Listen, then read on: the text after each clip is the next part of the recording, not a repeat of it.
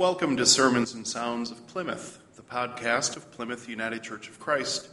I am Pastor David, and on behalf of the members of this congregation, thank you very much for joining us. May God bless you through these words, and may you know God's love through them. Now, the podcast.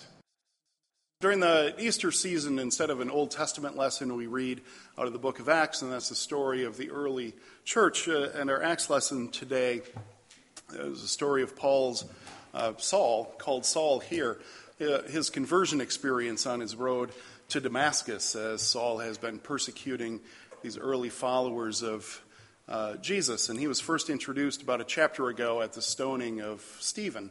Uh, it says Saul approved of Stephen's uh, stoning, and then after this, he becomes uh, known as Paul. So I invite George to come up and read our lessons for us, please. The first lesson is from Acts chapter 9. Meanwhile, Saul, still breathing threats and murder against the disciples of the Lord, went to the high priest and asked him for letters to the synagogues at Damascus so that, if, that, so that if he found any who belonged to the way, men or women, he might bring them bound to Jerusalem. Now, as he was going along and approaching Damascus, suddenly a light flashed, a light from heaven flashed around him. He fell to the ground and heard a voice saying to him, Saul, Saul, why do you persecute me? He asked, Who are you, Lord? The reply came, I am Jesus whom you are persecuting. But get up and enter the city, and you will be told what you are to do. The men who were traveling with him stood speechless, because they heard the voice, but saw no one. Saul got up from the ground, and though his eyes were open, he could see nothing. So they led him by the hand and brought him into Damascus. For three days he was without sight, and neither ate nor drank. Now there was a disciple in Damascus named Ananias. The Lord said to him in a vision, Ananias. He answered, Here I am, Lord. The Lord said to him, Get up and go to the street called Straight, and at the house of Judas look for a man of Tarsus named Saul. At this moment he is praying. And he has seen in a vision a man named Ananias come in and lay hands on him so that he, may, he might regain his sight. But Ananias answered, Lord, I have heard from many about this man, how much evil he has done to your saints in Jerusalem. And here he has authority from the chief priests to bind all who invoke your name.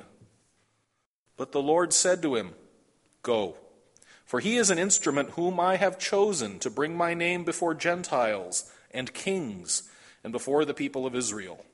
I myself will show him how much he must suffer for the sake of my name. So Ananias went and entered the house. He laid his hands on Saul and said, Brother Saul, the Lord Jesus, who appeared to you on your way here, has sent me so that you may regain your sight and be filled with the Holy Spirit. And immediately something like scales fell from his eyes, and his sight was restored. Then he got up and was baptized, and after taking some food, he regained his strength. For several days he was with the disciples in Damascus, and immediately he began to proclaim Jesus in the synagogue, saying, He is the Son of God. Our gospel lessons from the Gospel of John, picking up uh, after last week's reading. Uh, and we are, some point last week was a story of doubting Thomas. So we had Jesus appearing to the disciples in the locked room on the evening of Easter, and then uh, appears again a week later, and that's when Thomas saw him. And now uh, this story happening sometime later, doesn't actually say uh, how long, but the disciples have another encounter with the resurrected Jesus here. And so listen now and hear for how God is speaking to you through these words of John's Gospel. After these things, Jesus showed himself again to the disciples by the Sea of Tiberias, and he showed himself in this way. Gathered there together were Simon Peter, Thomas called the twin, Nathanael of Cana in Galilee, the sons of Zebedee, and two others of his disciples. And Simon Peter said to them, I am going fishing. And they said to him, We'll go with you. So they went out and got into the boat, but that night they caught nothing. And just after daybreak, Jesus stood on the beach, but the disciples did not know that it was Jesus. And Jesus said to them, Children, you have no fish, have you? And they answered him, No. He said to them, Cast the net on the right side of the boat, and you will find some.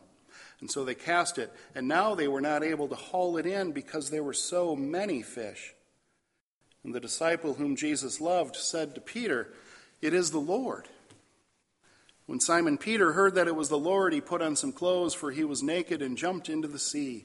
But the other disciples came in the boat, dragging the net full of fish, for they were not far from the land, only about a hundred yards off. When they had gone ashore, they saw a charcoal fire there with fish on it and bread. And Jesus said to them, Bring some of the fish that you have just caught. So Simon Peter went aboard and hauled the net ashore, full of large fish, a 153 of them. And though there were so many, the net was not torn. And Jesus said to them, Come and have breakfast. Now none of the disciples dared to ask him, Who are you? because they knew it was the Lord. Jesus came and took the bread and gave it to them, and did the same with the fish. This was now the third time that Jesus appeared to the disciples after he was raised from the dead. When they had finished breakfast, Jesus said to Simon Peter, Simon, son of John, do you love me more than these? He said to him, Yes, Lord, you know that I love you. Jesus said to him, Feed my lambs. A second time he said to him, Simon, son of John, do you love me?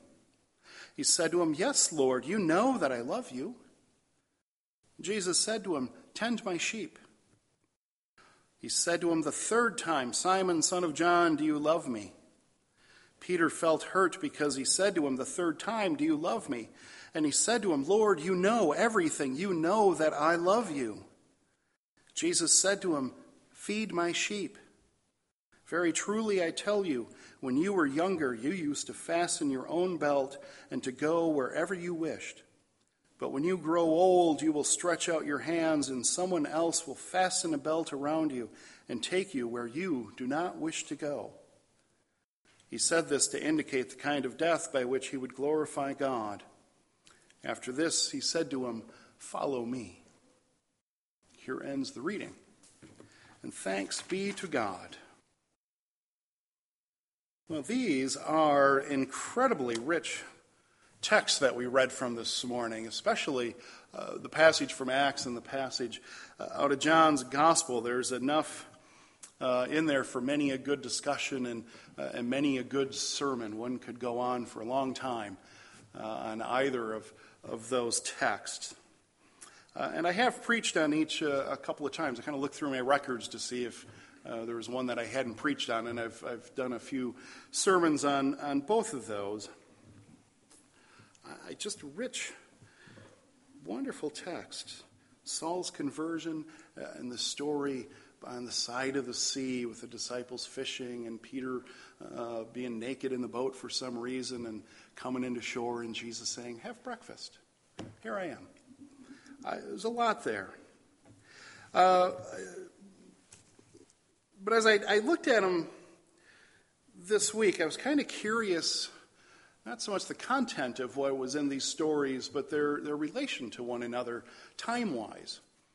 Kind of just got curious, like where was Paul in relation to Jesus probably at this point in the, in the book of, uh, of Acts? And so I checked a whole uh, bunch of different sources because it's hard to date any of these events uh, exactly or uh, precisely uh, certainly not as precise as we would like. So I looked at a whole bunch of sources, and, and for the most part, they all place Paul's uh, conversion story here, his uh, conversion on the road to Damascus, place it about four to six years after the resurrection. So this is pretty close, pretty close to the uh, the resurrection. And, and I also kind of looked at those sources some more, and they're all uh, pretty much agreed that it would seem that uh, Saul had started his persecution of the Christians, or the followers of the way, as they were called. He probably started that about two years after the resurrection, so maybe two to four years before he had this conversion experience that he had been persecuting these people who were talking about Jesus and talking about the way uh, and trying to bring people into this, uh, this new group of followers of Jesus. Uh, and as the book of uh, that passage from Acts calls it, they were followers of the way. These people of the way. They weren't called Christians yet. That will come in later. At first, the disciples of Jesus refer to themselves as followers of the way, the way that Jesus showed them to live. It was a way of living. And in a lot of ways, I wish that we had kept that term. I mean, you still see that term around Christian circles uh, somewhat, but I wish that we had been more deliberate in keeping that name, calling us followers of the way or people of the way, uh, instead of calling ourselves Christians. I think we lost something uh, by focusing or by using that word Christian, because it, it's, it's not a bad word, um, but it seems to focus us more on being believers in Christ, or people who believe something about Christ instead of people who, who follow Christ or who live like Christ, live the way of Christ, of Jesus.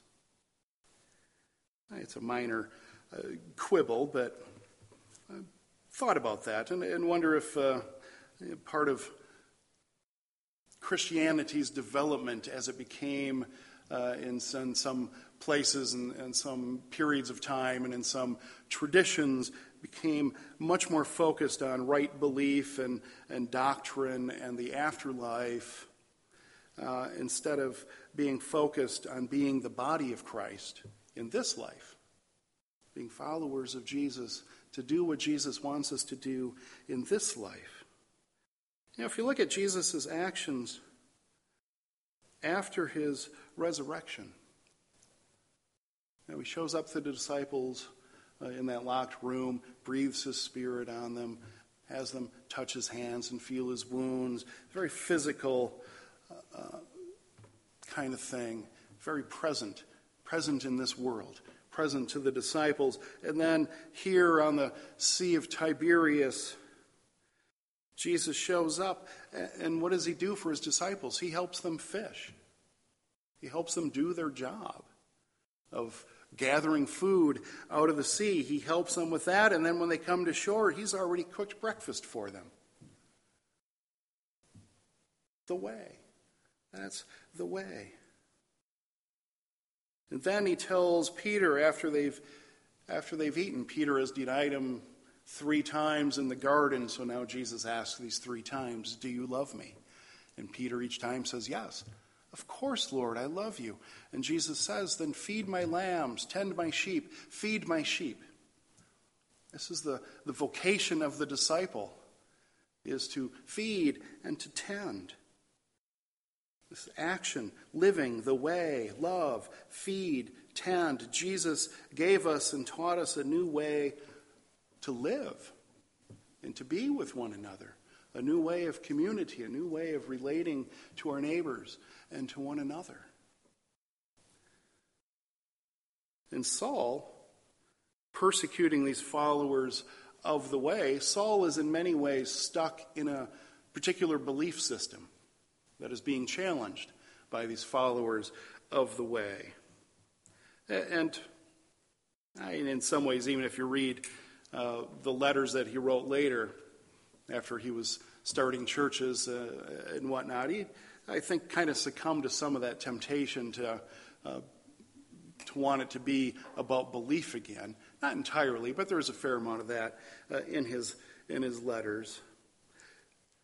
But here he's persecuting the followers of the way because they're a threat to the belief structure and the social structure of his community.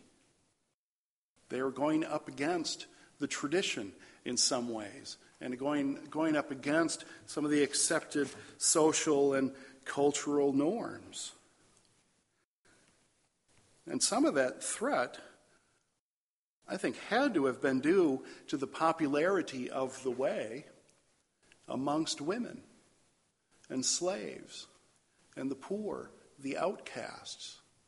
That was much of the original audience of the way. Not entirely. We know there were also some uh, more wealthy people that were also uh, attracted to it and that helped to support the movement. But this inclusion of women and the poor and the slaves uh, and the outcast was a threat. There was also some removal of power from the religious leaders as the gatekeepers to access uh, for access to God. Had to go through the priests to get to God. Uh, and this is kind of a new way of saying, no, you don't. All of us are connected to God. We can all have a relationship to God. And so Saul is persecuting these followers of the way for a couple of years, and on his way to uh, Damascus, the church has already uh, left Jerusalem and gone into other areas. And so Saul is going to Damascus to round up these followers and arrest them and bring them back to Jerusalem. And on the road, he has this extraordinary conversion experience with Jesus. And he's changed. And he becomes a very passionate evangelist and a very passionate starter of churches. Goes all over the Mid East and Mediterranean into Italy, starting churches. And sometimes I kind of wish that I had had that sort of dramatic conversion experience where the skies opened up and there was light and there was Jesus right there saying, Hey, it's all real. You gotta have something that, that definite and that profound to go, oh, okay. This all does make sense to believe. I've seen him. I've had this wonderful conversion experience, but I've never not had that. And I, I think few of us do. Some people have. Certainly, you can read uh, in the history of Christianity that there have been people that have had that, and even people today that have had these profound conversion experiences. But for me, I, I grew up in the, in the church, was raised in the church as a child, and so belief was kind of just always there. I've had my moments of, of doubt uh, and changes of belief and growing in the faith, but uh, I've not had that need for a conversion experience. But what I've had over the years is this constant reconfirming that I'm on a right path in following Jesus. That this does make sense, that this is real, that I have, uh, that I'm on the, uh, going in the right way. Not that I always do it the right way, but that it makes sense for me to be on this path. And there have been in there some amazing moments of feeling God's presence in experiences at, uh, at camp or youth events seminary and in churches, even some worship services, sometimes just being outside in nature. These experiences of being very present with God. Experiences even in hospitals with sick people, dying people. Real profound experiences of, of God's presence. But not conversion experiences per se, like uh, like Saul had here. Uh, so I, I, would say, don't feel bad if you've not had that kind of extraordinary, incredible conversion experiences. Possibly it's because you've not needed it. But hopefully you've had other experiences of, of feeling God's presence in your life. And so God, Saul has this extraordinary uh, experience, and then he turns into that guy that takes on a new hobby or picks up a new health fad or exercise regimen or activity or way of being or something. He's the guy that finds something new and won't shut up about it. And he goes on for decades, starting churches. Goes from a man who was arresting people for talking about Jesus, and he becomes Jesus' biggest spokesman at, the, at that time. And driven partly by the situation uh, of the time to deliver this message of, of love and redemption, uh, which I think is a message that's still attractive today and still needed today. This message of hope and respect and dignity for those who are on the outside, a message of peace in a culture of violence and war and struggle. This message of a new way of living, a new way of being in the world and with people. You know, the first followers of Jesus lived in this way. They didn't just talk about it, they lived it. They fed people, they loved people, they helped them, they treated them like they were important and like they mattered. Even people that society and others said don't matter, these followers of the way said, no, you do matter because you're God's. Because God has a claim on you.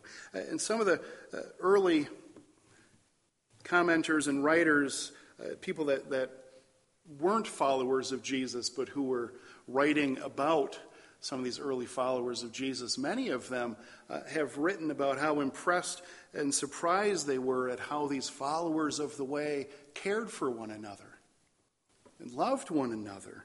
They ate together, they shared meals together, and they, and they did so in mixed company men and women together rich and poor and slaves, worshiping together, eating together, Jews and Gentiles coming together.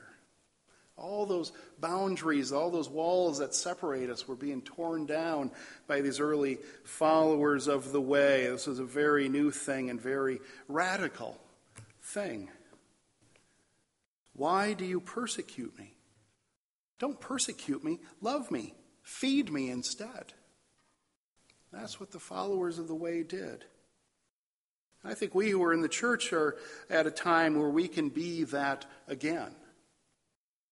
And we have, like always over the last 2,000 years, uh, have been that, sometimes not anywhere near as well as we should have been. But we're certainly at a wonderful time when we can be that again to subversively change the world that we live in. We can show people this way by living it, by living in this way, the way of following Jesus. Do it here within Plymouth, do it in Eau Claire, in Wisconsin, and in the world. Following the way. Feed my lambs, tend my sheep, feed my sheep. If you love me, then do these things. Amen. And that is the good news for this day and for all days. Thank you again for listening to the Sermons and Sounds of Plymouth podcast. If you are in the Eau Claire area, we especially invite you to join us for worship on Sunday mornings at 10:30 a.m. And I invite you also to check out our website at pcucc.com for upcoming events and special worship services. From Plymouth United Church of Christ, Eau Claire, Wisconsin, this is Pastor David. Thank you for spending this time with us. May God bless you.